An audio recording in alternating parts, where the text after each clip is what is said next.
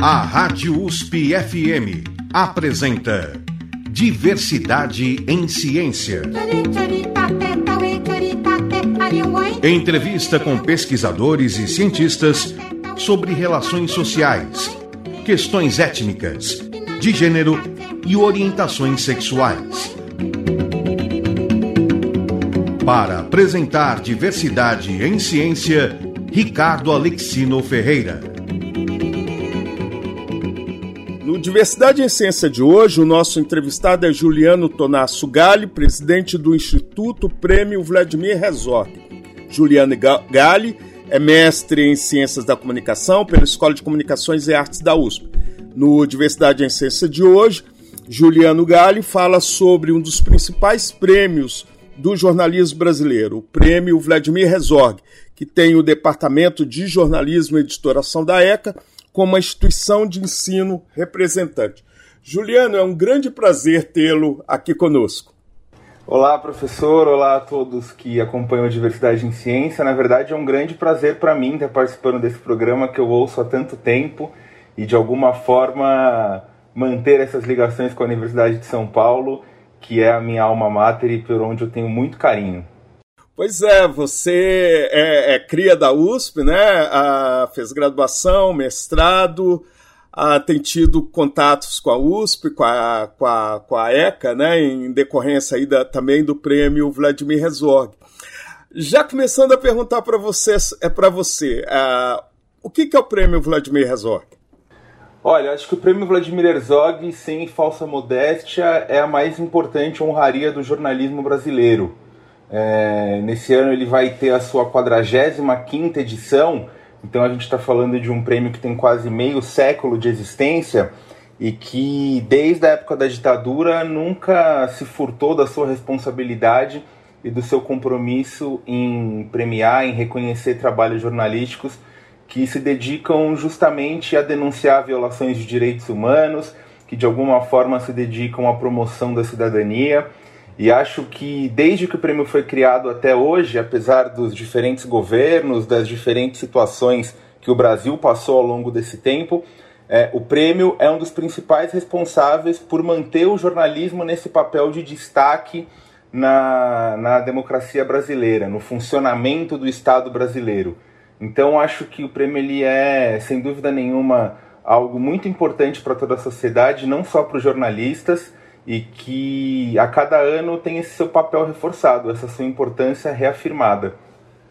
O Vladimir Herzog, né, que leva o nome do prêmio, ah, fala a respeito dele, por favor. Bom, Vladimir Herzog ele é uma inspiração não só para para quem trabalha com jornalismo, para quem estuda jornalismo, mas para todo mundo que de alguma forma é preocupado com a democracia no Brasil. É, o Vlado ele se tornou uma figura muito conhecida após a sua morte, né, pelo que o seu assassinato representou.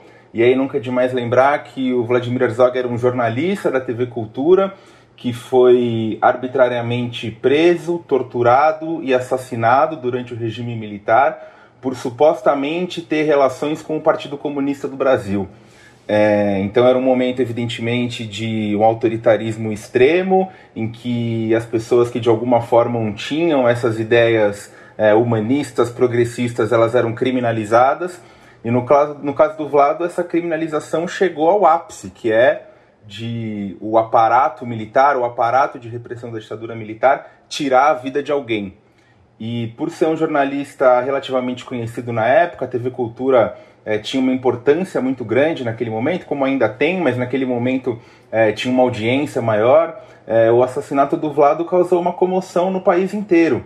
E mesmo para quem não era jornalista, mesmo para quem não acompanhava o jornalismo de perto, de alguma forma já tinha tido algum contato com o Vladimir Herzog, com as reportagens que ele produziu ou ajudou a produzir. Então o assassinato dele é, é tido historicamente como a padical no regime militar ainda que ele tenha sido assassinado em 75 e o regime militar ele só vai ser efetivamente derrubado em 84, é, o fato é que aquele apoio popular que em determinado momento houve no Brasil é, aos militares, ali no assassinato do Vlado ele deixou de existir, ou pelo menos deixou de existir em larga escala. Então o, o, a morte do Vlado tem uma importância histórica muito grande e é sem dúvida nenhuma um dos motivos que levou ao fim do, do regime militar. Mas acho que mais do que isso, né, e é importante o trabalho desenvolvido por várias organizações, entre elas também o Instituto Vladimir Herzog, onde eu trabalho, é importante que depois disso, né, depois do assassinato dele, a gente foi capaz de alguma forma jogar luz sobre sobre o que o Vlado fez em vida. E aí a gente teve contato com uma produção não só jornalística, mas também audiovisual, um crítico literário, um crítico de cinema, um cineasta é, com uma capacidade impressionante, assim, com uma capacidade de leitura da sociedade e de representar as suas ideias por meio da arte, por meio do jornalismo, da literatura, do cinema, realmente muito impressionante, assim. E, e, ainda que de forma tardia isso tenha sido conhecido por nós e pela sociedade brasileira contemporânea, acho que é muito legal que isso tenha vindo à tona. Que o Vlado não tenha historicamente tido a sua importância resumida ao seu assassinato. E a cada vez, a cada dia que passa, a gente de alguma forma reforça isso. Reforça que o Vlado ele é uma figura importante historicamente também por aquilo que ele produziu em vida. E acho que isso é, é algo muito bonito, assim, algo muito sensível e que reafirma o valor e a grandiosidade desse personagem histórico. E, e para o jornalismo não tem nem muito mais o que dizer, assim, né? Porque é uma figura conhecida por estudantes, por jornalistas profissionais, e acho que de forma muito justa é, o prêmio mais importante do jornalismo brasileiro hoje leva o nome dele, porque de fato é uma figura histórica e muito representativa para essa atividade profissional tão importante para toda a sociedade. Você o chama de Vlado, né? Como ele era chamado pelo, pelos amigos, né? A, a Vladimir Herzog, né? Vlado, os amigos chamam até hoje, né? De, de, de Vlado.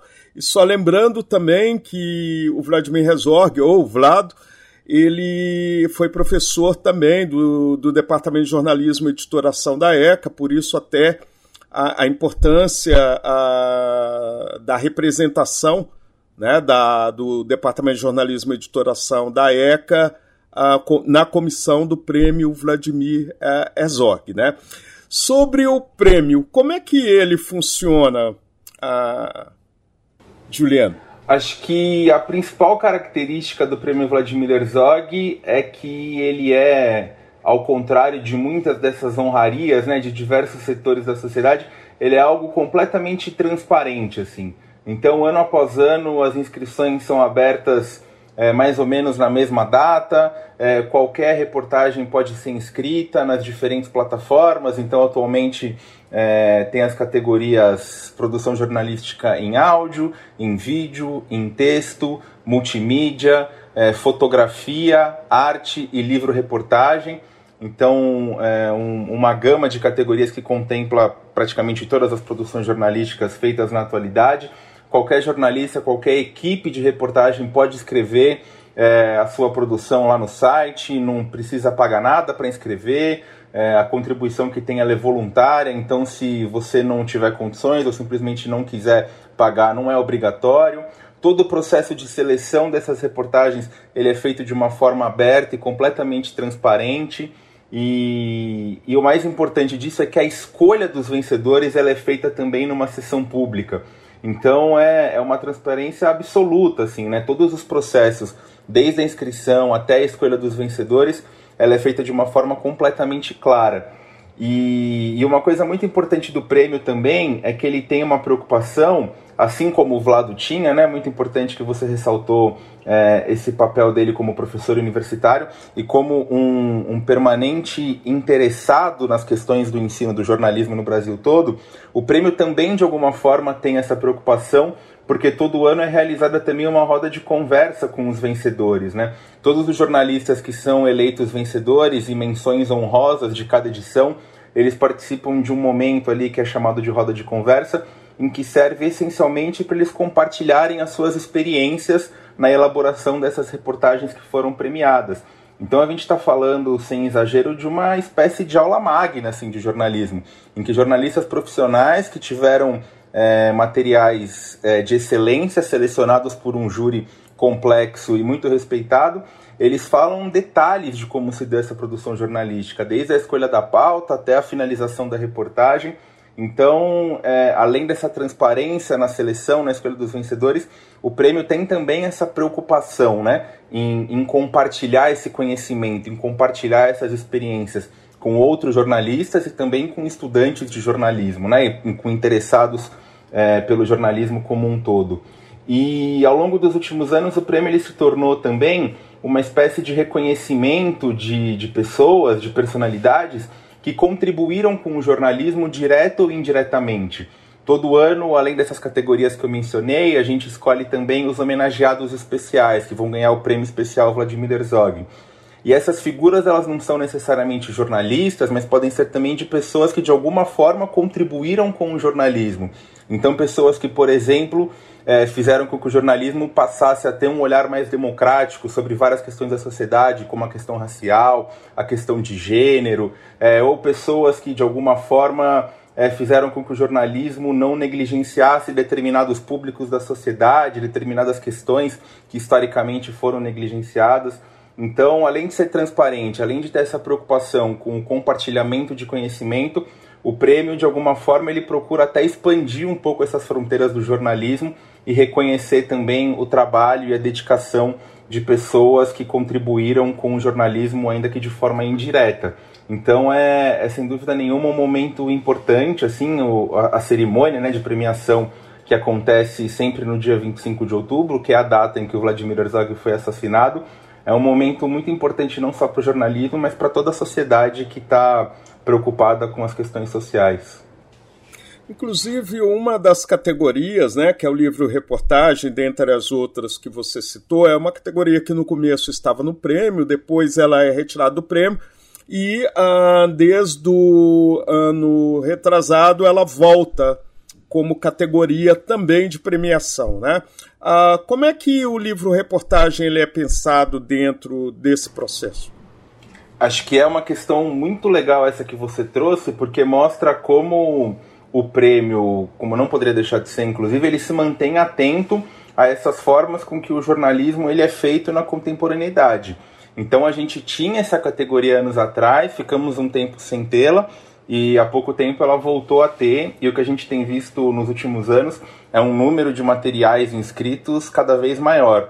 É, para quem estudou jornalismo, como estudei, a gente sabe que o livro reportagem ele contempla uma espécie de produção jornalística muito peculiar, muito específica, e que apesar dessa crise da indústria do livro no Brasil e no mundo, ela tem tido uma importância ressaltada nos últimos anos. Então a gente tem visto muito jornalista se dedicar a fazer grandes reportagens, reportagens de fôlego, que só podem ser feitas por meio de um livro mesmo, né? Indo talvez até na nessa, nessa aparente lógica de consumo de conteúdos cada vez menores, né? cada vez mais dinâmicos, mais ágeis. É, ao contrário dessa corrente, o que a gente tem visto é uma parcela considerável do jornalismo é, produzir reportagens de fôlego, reportagens longas, com uma complexidade maior, com um número de informações é, incrível, assim, realmente muito impressionante e que de fato justificam elas serem produzidas por meio de um livro, elas serem apresentadas por meio de um livro. Então acho que de alguma forma é uma demonstração assim de que é, esse jornalismo que exige mais tempo, que exige um cuidado maior, um cuidado não só na, na apuração, na investigação das informações, mas também na forma como essas informações são apresentadas é, ele está vivo, está muito vivo, e ele continua sendo muito relevante, é, não só para quem consome muito jornalismo, como nós, mas para quem, de alguma forma, é interessado por informação como um todo. Então, o que a gente vê nos últimos anos é que os temas dos livros reportagens inscritos e premiados eles são absolutamente diversos, não são de um, de uma determinada, de um determinado recorte temático, eles são completamente diferentes entre si e todos de muita qualidade. Então acho que de alguma forma é uma é algo muito significativo assim, né? O, o prêmio ressaltar que o livro reportagem ainda tem espaço e tem espaço para reportagens de muita qualidade e que realmente chamam muito a nossa atenção, aqui de quem avalia esses materiais inscritos, realmente são materiais muito complexos e muito, muito valiosos. Vamos ouvir um pouco de música? O que, que você nos sugere agora? Já que a gente está falando tanto de jornalismo, né? Eu escolhi uma música do Racionais, O Diário de um Detento, que é uma música do, do disco Sobrevivendo do Inferno, lá de 1997, e que para mim é uma reportagem jornalística. Para mim, o que os Racionais é, fazem em Diário de um Detento é uma grande reportagem jornalística sobre o Carandiru, né? E quando a gente fala de Carandiru, nunca é demais lembrar daquele massacre em outubro de 92, quando 111 presos foram covardemente assassinados, e, e nessa música o Racionais denuncia isso com elementos que para mim tem tudo a ver com jornalismo. O rap que o Racionais faz nessa música, para mim é, é, daria para chamar de um rap jornalístico. Então eu escolhi Diário de um Detento do Racionais. Então vamos ouvir aí o Diário de um Detento dos Racionais. São Paulo, dia 1 de outubro de 1992, 8 horas da manhã. Aqui estou mais um dia, sob o olhar sanguinário do vigia. Você não sabe como é caminhar com a cabeça na mira de uma HK. Metralhadora alemã ou de Israel, estraçalha ladrão que nem papel. Na muralha em pé mais um cidadão José, servindo um estado, um PM bom, passa fome metido a Charles Bronson. Ele sabe o que eu desejo, sabe o que eu penso. O dia tá chuvoso, o clima tá tenso. Vários tentaram fugir, eu também quero. Mais de um a cem, a minha chance é zero. Será que Deus ouviu minha oração? Será que o juiz aceitou a apelação? Manda um recado lá pro meu irmão. Se tiver usando droga, tá ruim na minha mão. Ele ainda tá com aquela mina. Pode ter, moleque, é gente fina. Tirei um dia menos ou um dia mais, sei lá, tanto faz. Os dias são iguais. Acendo um cigarro e vejo o dia passar. Mato o tempo pra ele não me matar. Homem é homem, mulher é mulher. Estuprador é diferente, né? Toma soco toda hora, ajoelho e beija os pés. E sangra até morrer na rua 10. Cada detento, uma mãe, uma crença. Cada crime, uma sentença. Cada sentença, um motivo, uma história de lágrimas, sangue, vidas glórias, abandono, miséria, ódio, sofrimento, desprezo, desilusão, ação do tempo. Misture bem essa química, pronto. Eis um novo detento. Lamentos no corredor, na cela, no pátio, ao redor do campo, em todos os cantos. Mas eu conheço o sistema, meu irmão. Aqui não tem santo. Ah, tá, tá, tá, preciso evitar um safado faça minha mãe chorar. Minha palavra de honra me protege pra viver no país das calças bege. Tic-tac, ainda é 9h40. O relógio na cadeia anda em câmera lenta.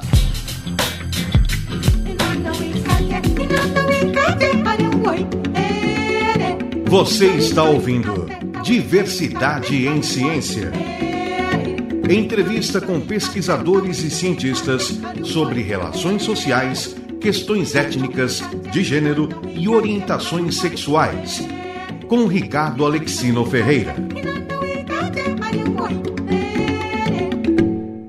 Você está sintonizado na Rádio USP no programa Diversidade em Ciência, que tem como entrevistado Juliano Tonasso Gali, presidente do Instituto Prêmio Vladimir Herzog. Juliano Gali é mestre em Ciências da Comunicação pela Escola de Comunicações e Artes da USP. No Diversidade em Ciência de hoje, Juliano Gali está falando sobre um dos principais prêmios do jornalismo brasileiro, o Prêmio Vladimir Herzog que tem o Departamento de Jornalismo e Editoração da ECA como a instituição de ensino representante.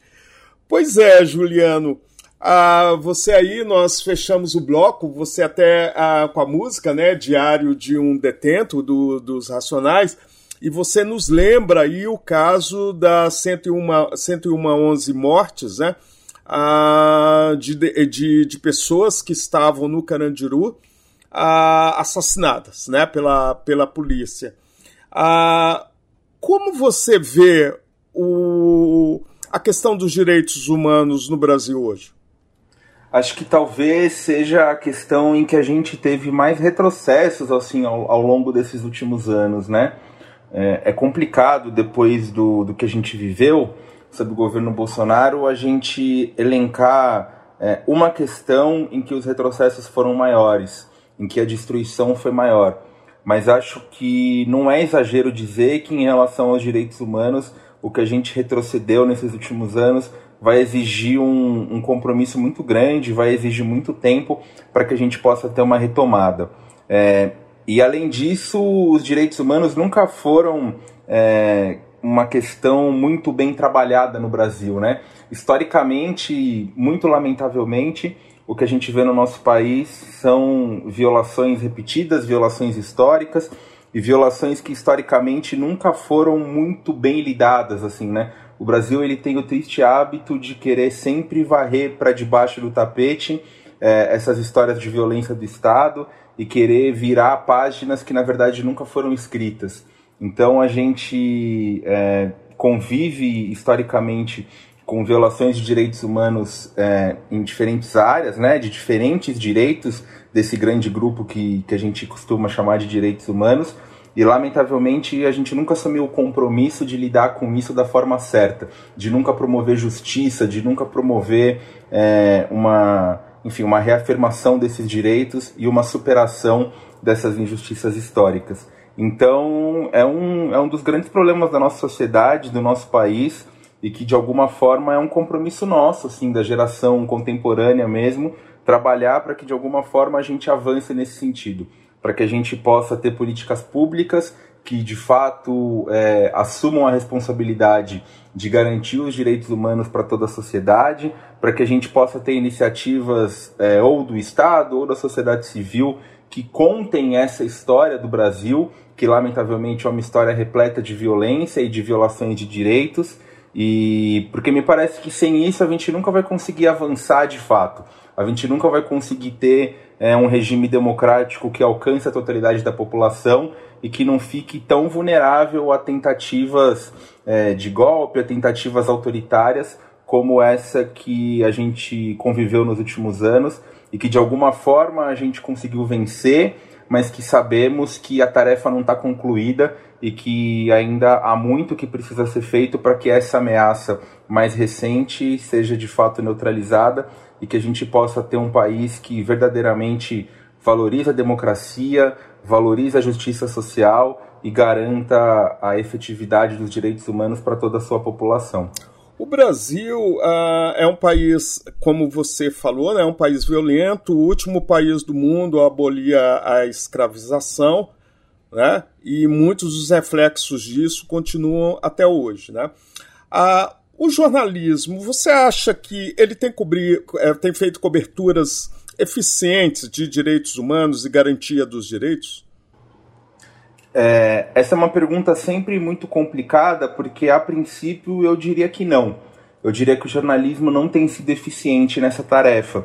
Mas já que a gente está falando aqui de prêmio Vladimir Herzog, quando a gente se debruça, por exemplo, nas reportagens que são escritas e que são escolhidas vencedoras, e aquilo é jornalismo, jornalismo em essência, não tem como você dizer que não. Porque o que a gente vê ali são reportagens que fazem isso com uma maestria, com um brilhantismo realmente impressionantes, assim. Então acho que o que dá para dizer é que em larga escala o jornalismo não faz isso. O jornalismo, de certa forma, ele ao longo do tempo, ele muito lamentavelmente, ele passou a ter compromissos de mercado, ele passou a atender interesses do mercado. E, e me parece, e há uma série de pesquisas que mostram isso, que nesse, nessa lógica capitalista, nessa lógica publicitária, os temas dos direitos humanos nem sempre são os mais interessantes, nem sempre são os que capitalizam mais. Então, o jornalismo que se dedica a cobrir direitos humanos, que se dedica a denunciar violações, eles não, não têm tanto espaço a partir dessa forma com que o jornalismo se organiza. Então, na verdade, ele acaba sendo feito de uma forma muito voluntariosa, de uma forma muito corajosa pelos jornalistas, por alguns editores, mas não há, de forma geral, é, principalmente na imprensa tradicional, na, na, naquilo que a gente convenciona chamar de grande imprensa, é, não há uma, uma cobertura dos direitos humanos da forma adequada. Pelo contrário, é, quando esses temas são, são de alguma forma o foco das reportagens, isso é feito muitas vezes de uma forma um tanto quanto estigmatizada, de uma forma superficial, sem se atentar à diversidade e à complexidade da população brasileira. Mas isso de alguma forma estimula também o surgimento de iniciativas que precisam ser muito valorizadas, inclusive por nós aqui nesse espaço. Então eu não me. Eu, eu acho que a gente tem, sempre que possível, fazer a crítica, que é uma crítica necessária e que deve ser feita a esses veículos tradicionais, a forma como essa grande mídia tem feito jornalismo e especificamente tem cobrido temas ligados aos direitos humanos mas também é nosso papel reconhecer quem faz diferente disso, né? E o que a gente tem visto nos últimos anos é o surgimento de novas iniciativas, o fortalecimento dessas iniciativas. Eu poderia citar aqui é, algumas dezenas, talvez até uma centena de veículos que se dedicam a cobrir direitos humanos de uma forma muito precisa, muito objetiva e muito correta. E felizmente tem feito isso alcançando um número de pessoas cada vez maior. Então, é, de alguma forma, a gente tem uma situação contemporânea em que vários veículos ainda não se atentaram para esse jornalismo, na minha opinião, ruim que eles têm feito, principalmente quando o assunto é a cobertura de temas ligados aos direitos humanos. Mas acho que isso também, de alguma forma, estimula o surgimento dessas iniciativas que são muito valiosas e que, de alguma forma, representam essa lufada de ar fresco assim para o jornalismo brasileiro como um todo. E que bom que está acontecendo. E que bom que está acontecendo também é, em, em periferias de grandes cidades, em lugares que não tem essa grande estrutura de mídia, mas que há pessoas, grupos coletivos que bravamente é, se dedicam a fazer isso e felizmente tem tido um reconhecimento e uma repercussão cada vez maior. Com a participação de regiões, né, porque a região sudeste ainda é grande produtora do, do jornalismo mais hegemônico, né, principalmente Rio São Paulo, ah, o prêmio Vladimir Herzog é, ele se expande também para recebe também muitos trabalhos de jornalistas de outras regiões. Né? Isso tem, tem crescido? Como você avalia das regiões norte, nordeste, centro-oeste? Tem crescido muito, muito, muito, de uma forma muito significativa. Isso, evidentemente, é, é algo a ser celebrado, né? porque ainda que a grande parte das organizações que compõem a comissão organizadora do prêmio, ela de fato estão sediadas no Sudeste, é, a gente tem tido um esforço ano após ano de fazer com que o prêmio seja verdadeiramente conhecido fora desse eixo, nas outras regiões. No norte, no nordeste, no centro-oeste, no sul também, claro, mas principalmente no norte e no nordeste, que a gente sabe que há é, aquilo que a gente convencionou chamar de desertos de notícias e lugares em que esses veículos é, de comunicação ainda, ainda encontram algumas barreiras. Então a gente tem feito um esforço muito grande nesse sentido de divulgar o prêmio nesses lugares e de incentivar a inscrição de reportagens feita por veículos e por jornalistas de lá, não só jornalistas e veículos daqui que vão até lá para fazer a reportagem, mas jornalistas que estão lá, veículos que são de lá e que certamente é, tem a capacidade de cobrir os temas que acontecem nessas, nessas regiões com, com mais precisão, com mais, enfim, de uma forma mais, mais objetiva, né, mais rica. É, e isso tem, tem feito muito bem para o prêmio como um todo. Acho que o fato da gente ter um, um material a ser analisado nos inscritos é, mais diverso, que de fato dê conta dessa complexidade da realidade brasileira, é, é um trunfo para o prêmio e para o jornalismo brasileiro. A gente ter a possibilidade de reconhecer produções jornalísticas feitas a partir de outras regiões, de outros estados, de outras cidades, é algo que de alguma forma mexe com essa lógica do jornalismo atual e mostra para gente e consequentemente para toda a sociedade que é perfeitamente possível fazer bom jornalismo, jornalismo de qualidade, é, fora desses grandes veículos, fora dessas grandes cidades que estão aqui no Sudeste. Agora, e ainda sobre... agora uma coisa, né? Por exemplo, uhum. uh, na região na região norte, né? Eu estou colocando a, a, a, região norte como exemplo por causa da questão do garimpo, a questão do desmatamento, né? Há, há uma violência muito grande contra jornalistas, né? Jornalistas que são assassinados, inclusive, né? Ah, como fica ah, quando esses jornalistas tratam de direitos humanos, denúncias contra atentados ah, ambientais, genocídios. É, acho que inclusive esse aumento do número de reportagens feitas nessas, nessas regiões, elas representam de alguma forma um aumento das violações de direitos humanos ocorridas lá porque uma parte significativa das reportagens escritas elas se dedicam justamente a isso, a denunciar violações de direitos. Então, o aumento de reportagens que tem como território o norte e o nordeste, de alguma forma representam isso também, né? Um aumento da violação de direitos acontecido nesses lugares. E sobre especificamente essa questão da violência, é, isso por si só é uma violação do direito humano. A gente não pode nunca deixar de esquecer, a gente não pode nunca esquecer que um dos direitos humanos mais importantes, que de alguma forma é, assegura a garantia dos outros, é o direito à liberdade de expressão. E quando a gente pensa na dimensão coletiva, a partir da perspectiva do jornalismo, o que, que esse direito significa, é a capacidade que todo jornalista precisa e deve ter para produzir e divulgar informações de interesse público, informações relevantes e informações verificáveis.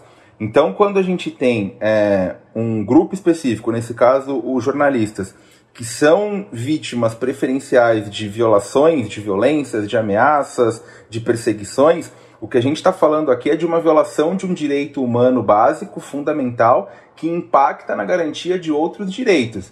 Então é, é muito grave quando um jornalista é ameaçado, é muito grave quando um jornalista é perseguido, quando ele é assassinado, obviamente, porque isso faz com que a população ela não tenha acesso ao cabedal de informações que ela precisa ter para tomar as suas decisões em relação aos rumos da sociedade. Então, é, o Prêmio Vladimir Herzog, ao longo dos anos, ele teve diversas reportagens que se dedicaram a isso, a denúncia de violência contra jornalistas, e nos últimos anos a gente sabe que essa violência vem aumentando.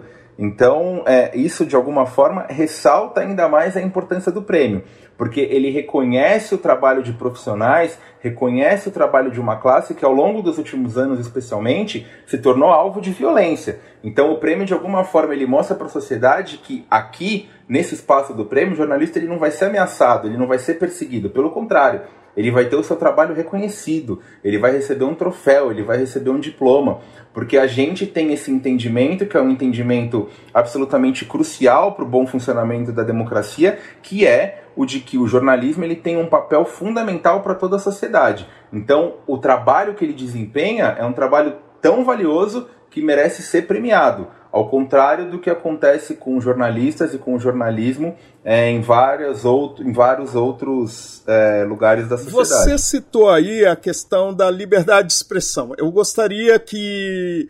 Ah, porque é, se tornou ah, um, um, tema problematizado e polêmico, né? O que, que seria a liberdade de expressão. Mas antes da gente entrar nesse, nesse item, vamos ouvir mais uma música. O que você nos sugere agora? Vamos lá. É, eu vou sugerir uma música do Martinho da Vila, Sonho de um Sonho, porque é uma música que, que de alguma forma ela faz com que a gente possa sonhar. E a gente fala tanto de músicas feitas na época da ditadura que denunciavam as arbitrariedades daquele regime, e às vezes a gente esquece que o samba também teve esse papel. E o Martinho da Vila, especificamente, foi um, um grande defensor da democracia e um grande opositor da ditadura durante aquele tempo. Então a música que eu escolhi é Sonho de um Sonho. Perfeito, então vamos aí em Martinho da Vila.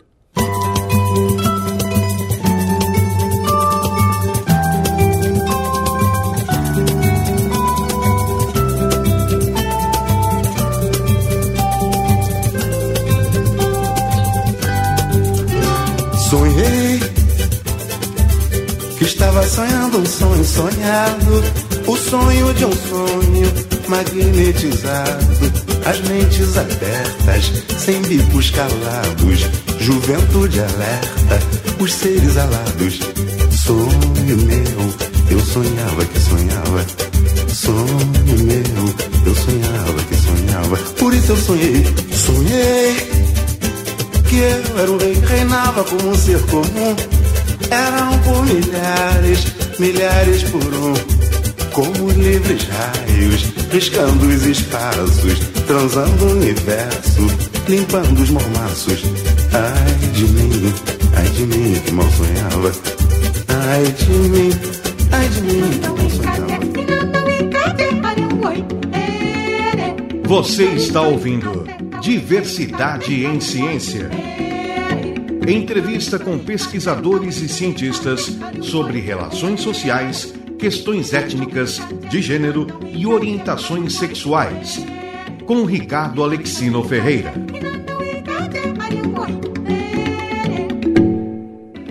Você está sintonizado na Rádio USP no programa Diversidade em Ciência, que tem como entrevistado Juliano Tonasso Gali, presidente do Instituto Prêmio Vladimir Herzog.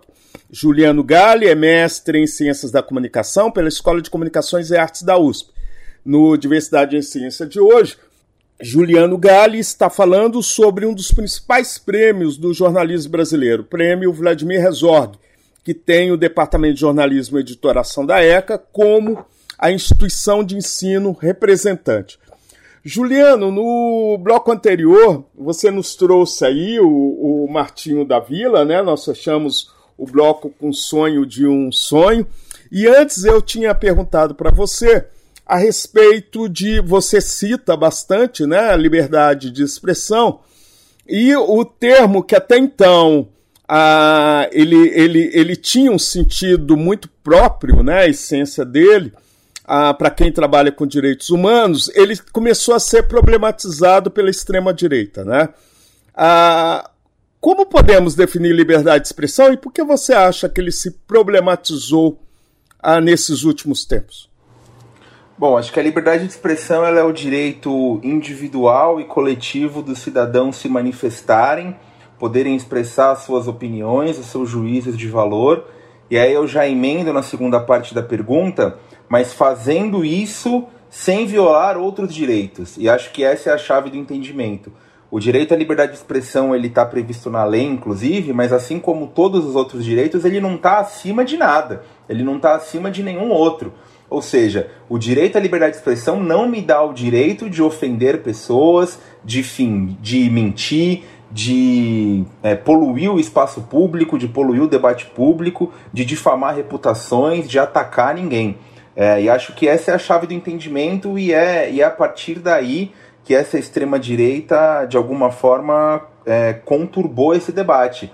A partir da ideia de que o direito à liberdade de expressão é o maior direito de todos e que, portanto, é, sob essa justificativa, eu posso fazer o que eu quiser. E não é assim como não é assim com nenhum outro direito. E, e, é importante também a gente pensar no direito à liberdade de expressão a partir de uma perspectiva coletiva, porque, entre outras coisas, o que o direito à liberdade de expressão nos garante, enquanto sociedade, é que a gente tenha acesso às informações para que a partir dessas informações a gente possa tomar decisões em relação à vida individual e da sociedade. E quando esse espaço público em que circulam as informações ele está completamente poluído por desinformação, por mentiras, por tudo isso que a extrema direita tem colocado nesse espaço público, esse direito ele é completamente violado. Porque quais são as informações que circulam? Quais são as informações que a sociedade recebe? Na, no, infelizmente, atualmente, uma boa parte dessas informações são mentiras, são, não são informações, são desinformações. E, portanto, fica muito complicado a sociedade escolher os melhores caminhos para ela, para o indivíduo, para o coletivo, a partir de informações não verdadeiras. Então, é, a extrema-direita, ela não só não se atentou para o fato de que a liberdade de expressão é um direito de todos nós, desde que ele não viole outros direitos, como ela também não se atentou para o fato de que, a partir da prática que ela exerce, ela está violando o direito à liberdade de expressão na sua perspectiva coletiva, porque as pessoas não têm é, condições de ter acesso a informações verdadeiras, porque o espaço em que essas informações circulam está completamente poluído e de alguma forma dominado por esses grupos que estão a serviço dessa indústria da desinformação, da mentira e da difamação de reputações. E sobre a regulação da internet, como você uh, vê esse, essa, esse debate? Acho que esse é o talvez o, a responsabilidade mais importante da nossa geração, do nosso tempo. Acho que quando a gente fala da regulação é, do ambiente em que as informações circulam, a gente não está falando de um projeto de governo ou de um grupo de parlamentares, de uma corrente política. A gente está falando de uma tarefa da sociedade, de uma tarefa urgente do nosso tempo. porque o espaço em que as informações circulam, ele precisa ser regulado, ele precisa respeitar a legislação do nosso país, ele precisa seguir algumas regras, porque senão ele acaba sendo um terreno fértil para propagação de mentiras, para organização de atos golpistas, para que algumas pessoas se vangloriem de cometerem atos de violência em escolas. Ou seja, não é aceitável que o espaço, seja real ou digital, em que a informação circule, seja um terreno fértil para esse tipo de conteúdo, para um conteúdo que prejudica não só o indivíduo, mas que prejudica toda a sociedade. Ninguém aqui pode dizer que é, organizar atos de depredação na Praça dos Três Poderes é algo positivo para a sociedade. Ninguém pode argumentar que ferramentas de comunicação em que pessoas se vangloriam de cometer atos de violência em escolas é algo positivo para a sociedade. Então, quando esses ambientes eles estão servindo para isso, algo precisa ser feito. Não é aceitável que o espaço onde as pessoas se comunicam é, aceite esse tipo de mensagem de uma forma tão passiva, sem que nada seja feito. E nesse momento, o que precisa ser feito para evitar isso é justamente a regulação das plataformas digitais. Então, não é algo que de forma alguma é um ataque à liberdade de expressão, pelo contrário, quando a gente fala de regular as plataformas digitais, a gente está falando justamente de criar regras para que a informação verdadeira e de interesse público circule de uma forma mais democrática, para que mais pessoas tenham acesso a essas informações e para que as pessoas possam produzir e compartilhar informações de forma transparente, sem que esse alcance fique é, sendo regido por regras completamente herméticas dessas plataformas e que isso, na verdade, vai otimizar o debate público, vai fazer com que as pessoas tenham condições melhores de poder se expressar, de poder produzir e compartilhar as suas informações. Então, é, é uma tarefa absolutamente urgente que precisa ser feita e ainda que as propostas que estão sendo analisadas pelo Congresso elas tenham é, pontos de observação que a gente precisa discutir melhor, que a gente precisa entender melhor e participar efetivamente de como esses mecanismos vão funcionar na prática, o que a gente não pode de forma alguma é adiar esses avanços. E nesse momento, é, essa regulação ela precisa ser feita de uma forma urgente, porque sem nenhum tipo de catastrofismo, é, essas plataformas digitais elas estão nesse momento elas estão servindo para que grupos altamente perigosos e que têm uma lógica de atentar não só contra o regime democrático, mas contra os próprios indivíduos, é muito perigosa, muito sufocante para a sociedade. Então a gente precisa avançar, precisa de fato é, avançar com essa regulação, porque isso vai trazer benefícios para todo mundo. A comissão de, do prêmio Vladimir Herzog, eu citei aqui ah, ah, algumas vezes dizendo que o Departamento de Jornalismo e Editoração tem um assento na comissão, né, ah, como instituição de ensino, até pelo fato do Vladimir Herzog ter sido professor do departamento, professor da ECA. Né? Mas tem outras instituições. Quais são elas? É, só uma outra uma questão, professor, é que na verdade a ECA ela tem um papel super importante para o jornalismo brasileiro, né? A gente está falando de, de uma escola de jornalismo absolutamente tradicional e que há muito tempo contribui de uma forma muito incisiva, não só com o pensamento do jornalismo, mas com a prática, formando ano após ano profissionais que ocupam lugares de destaque em redações no Brasil todo. É, atualmente a comissão do prêmio é formada por três instituições, vou falar aqui rapidinho o nome delas: a Associação Brasileira de Jornalismo Investigativo, que é a ABRAGE, a Comissão Justiça e Paz da Arquidiocese de São Paulo, Conectas Direitos Humanos, a ECA, a Sociedade Brasileira de Estudos Interdisciplinares da Comunicação, que é a Intercom, o Conselho Federal da Ordem dos Advogados do Brasil e a Ordem dos Advogados do Brasil na seção São Paulo a Ouvidoria da Polícia do Estado de São Paulo, o coletivo Periferia em Movimento, o Sindicato dos Jornalistas Profissionais no Estado de São Paulo, a Federação Nacional dos Jornalistas, a Associação Brasileira de Imprensa, a ABI, e por fim o Instituto Vladimir Herzog. Quer dizer, são todas instituições né, da sociedade civil, né, ah, compondo aí a, a, a comissão a Prêmio Vladimir Herzog. Lembrando também, não podemos esquecer que tem a curadora da comissão, que é a Ana a Ana Ana Luísa Ana Luísa, né? Ana Luísa Gomes. Ah, e também temos a Cristina Cavalcante, né, que trabalha junto com a Ana Luísa, né, dentro dessa, dessa curadoria. E ah, mais recentemente, ah, o prêmio criou aí o Instituto Prêmio Vladimir Herzog, que você é presidente. Né? Fala um pouco desse processo e por que a necessidade de criação de um instituto.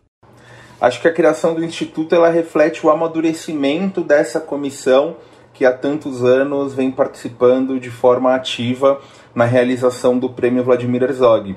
Evidentemente, há questões burocráticas para facilitar o acesso a recursos para viabilizar cada edição, mas tem também uma questão dessa institucionalidade do prêmio, né?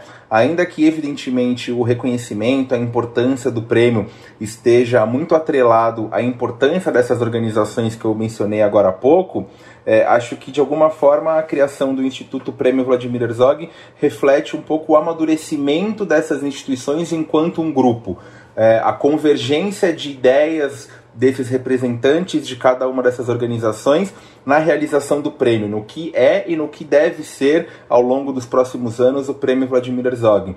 Então agora é, nós somos não só um grupo de entidades que tem a sua própria atuação, é, atuação absolutamente relevante para toda a sociedade e atuação reconhecida nacional e internacionalmente, mas agora juntos também a gente compõe um único instituto que tem a responsabilidade de pensar e de realizar o Prêmio Vladimir Herzog ano após ano e com muita honra eu tenho a responsabilidade de ser o presidente desse instituto. E, e você citou o nome de duas pessoas que de fato são absolutamente fundamentais no funcionamento dessa engrenagem toda, que é a Ana Luísa Gomes e a Cristina. É, porque de fato a gente está falando aqui de organizações com a sua estrutura, com a sua história, com as suas próprias iniciativas, mas isso tudo só dá liga, isso tudo só funciona a partir do trabalho dessas duas mulheres que já há bastante tempo são figuras absolutamente centrais na realização do prêmio e que fazem com que essa iniciativa seja tão relevante e tão reconhecida no Brasil todo. Você, além de ser presidente do, do Prêmio Instituto Vladimir Herzog, né, você também é coordenador, ah, de, é, coordenador da área de jornalismo e liberdade de expressão do Instituto Vladimir Herzog, que aí ah, é um instituto né, que a família Vladimir Herzog fundou, né? Uhum. Que, que, poderíamos aí citar Clarice Herzog e o Ivo ah, Herzog, né? É um instituto bastante significativo. Você coordena também a Rede Nacional de Proteção de Jornalistas e Comunicadores, uh, e compõe a Comissão de Direito à, à Comunicação e à Liberdade de Expressão do Conselho Nacional de Direitos Humanos. Né? Então você está bastante envolvido com essa questão dos direitos humanos. a sua dissertação de mestrado, que você defendeu na ECA USP, trata de jornalismo comunitário. Tá?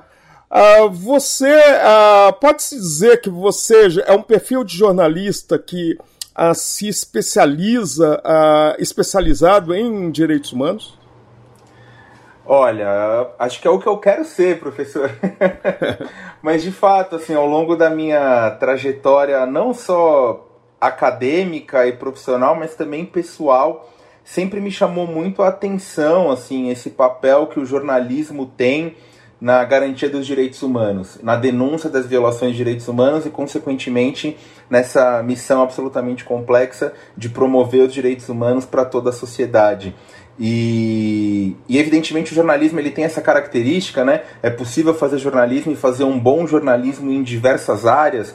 E, e acho que isso é uma, é uma grande vantagem da profissão, é uma grande vantagem dessa, dessa carreira, assim, mas eu acho que sempre me chamou muito a atenção esse papel social que o jornalismo tem e que na verdade é um papel absolutamente indispensável para o funcionamento dessa lógica toda, assim, né? Para o bom funcionamento da sociedade democrática, o jornalismo ele tem um papel absolutamente fundamental. Não há uma democracia sem um jornalismo bem feito, atuante, responsável. Então acho que isso sempre me chamou atenção e esses caminhos que a minha vida profissional acabou percorrendo certamente tem a ver com essas experiências pessoais pregressas assim. E, e acho que de alguma forma nos últimos anos isso se tornou ainda mais forte, né? Acho que num momento em que uma profissão é tão atacada, em que direitos são tão violados, de alguma forma a gente é provocado a reafirmar essa nossa posição de luta. A gente é provocado a, a reforçar essa nossa atuação que na verdade é uma militância. E infelizmente o que a gente viveu nos últimos anos no Brasil foi isso, né? Foram anos de ataques permanentes, ataques muito violentos, muito covardes, e acho que de alguma forma isso despertou em mim, é, não só em mim, mas em, evidentemente em centenas de milhares de pessoas, esse sentimento de defesa, de militância, de que a gente acredita na construção de um país mais justo, de um país melhor, socialmente responsável, e a gente realmente acredita que é possível fazer isso também por meio do jornalismo. Então acho que, que as, os diferentes chapéus que eu uso atualmente têm a ver com essa visão de sociedade. Uh, existe, apesar que todo jornalista, né, em tese, deveria estar muito ligado na questão dos direitos humanos, né, mas se percebe que você uh, adentrou bastante esse espaço. Que perfil um primeiro, que perfil um jornalista deve ter? Que perfil um jornalista que cobre direitos humanos deve ter? Acho que eu concordo totalmente com isso. Assim, não há um jornalismo que não, que de alguma forma não esteja atento a cobertura dos direitos humanos, porque os direitos humanos eles são muito amplos e de uma forma ou de outra eles sempre impactam na vida de todos nós. Então, quem fala que não liga para direitos humanos ou quem minimiza a importância dessa discussão, eu tenho a impressão de que na verdade não foi capaz de entender exatamente o que significam os direitos humanos. E para um jornalista isso é ainda mais fundamental. Então, o jornalista ele tem que estar tá com com esse radar muito bem apurado. Ele tem que estar sempre muito atento a essas violações, sejam elas quais, quais forem, é, contra quem forem, mas ele sempre tem que estar muito atento à questão dos direitos humanos, porque isso é, precisa e deve permear o trabalho dele o tempo inteiro. É, eu, eu, quando antes de de entrar na ECA, antes de escolher jornalismo, eu costumava ouvir muito que o jornalismo, ele, o jornalista ele precisa ser muito curioso, ele precisa ser muito comunicativo. E acho que de alguma forma eu entendo da onde vem é, essa impressão, essas dicas, essas recomendações, mas eu acho que, como eu disse anteriormente, o jornalismo ele é uma atividade muito plural. A formação acadêmica em jornalismo ela te dá muitas possibilidades. Tanto que eu sou formado em jornalismo, fiz o um mestrado em comunicação e não atuo necessariamente é, na, naquilo que convencionalmente se chama de jornalismo de redação, né? Eu não produzo reportagens, eu não, não, não, não trabalho em nenhum veículo de comunicação que faz esse jornalismo tradicional. Então eu acho que o mais importante, o, o, a característica mais importante para quem é jornalista ou para quem quer ser jornalista é ter essa visão humana, é entender que na verdade é, a nossa vida ela é feita pelas pessoas com quem a gente convive e eu acho que a gente nunca pode perder isso. Essa capacidade de enxergar o outro, de se indignar com as violências cometidas com os outros e de alguma forma tentar contribuir com a defesa dos direitos não só para a gente, para as pessoas próximas a nós, mas a defesa dos direitos para toda a sociedade. Acho que o mais importante para o jornalista é, é ter essa noção bem apurada. Perfeito. Nós estamos chegando ao final desta edição uh, do Diversidade em Ciência. Quero muito agradecer a sua, a sua presença e teremos aí, é, é, neste ano, né, no segundo semestre, mais uma edição também do Prêmio Vladimir Herzog. Muito obrigado pela sua presença. Juliano. Muito obrigado, professor. Daqui a pouco a gente já, já anuncia a abertura das inscrições do prêmio. É, teremos a cerimônia presencial no Tucarena em outubro. Então, desde já, já convido a todos os jornalistas que estão ouvindo a gente a ficarem atentos nos canais de comunicação do Prêmio Vladimir Herzog e a inscreverem os seus trabalhos nessa iniciativa tão importante não só para o jornalismo, mas para toda a sociedade brasileira. Muito obrigado, Juliano. Muito obrigado, um abraço. Muito obrigado. Chegamos ao final de mais uma edição do Diversidade em Ciência, que teve como entrevistado Juliano Tonasso Gali, presidente do Instituto Prêmio Vladimir Herzog. Juliano Gali é mestre em Ciências da Comunicação pela Escola de Comunicações e Artes da USP. No Diversidade em Ciência de hoje, Juliano Gali falou sobre um dos principais prêmios do jornalismo brasileiro, o prêmio Vladimir Herzog, que tem o Departamento de Jornalismo e Editoração da ECA como instituição de ensino representante, além de outras instituições.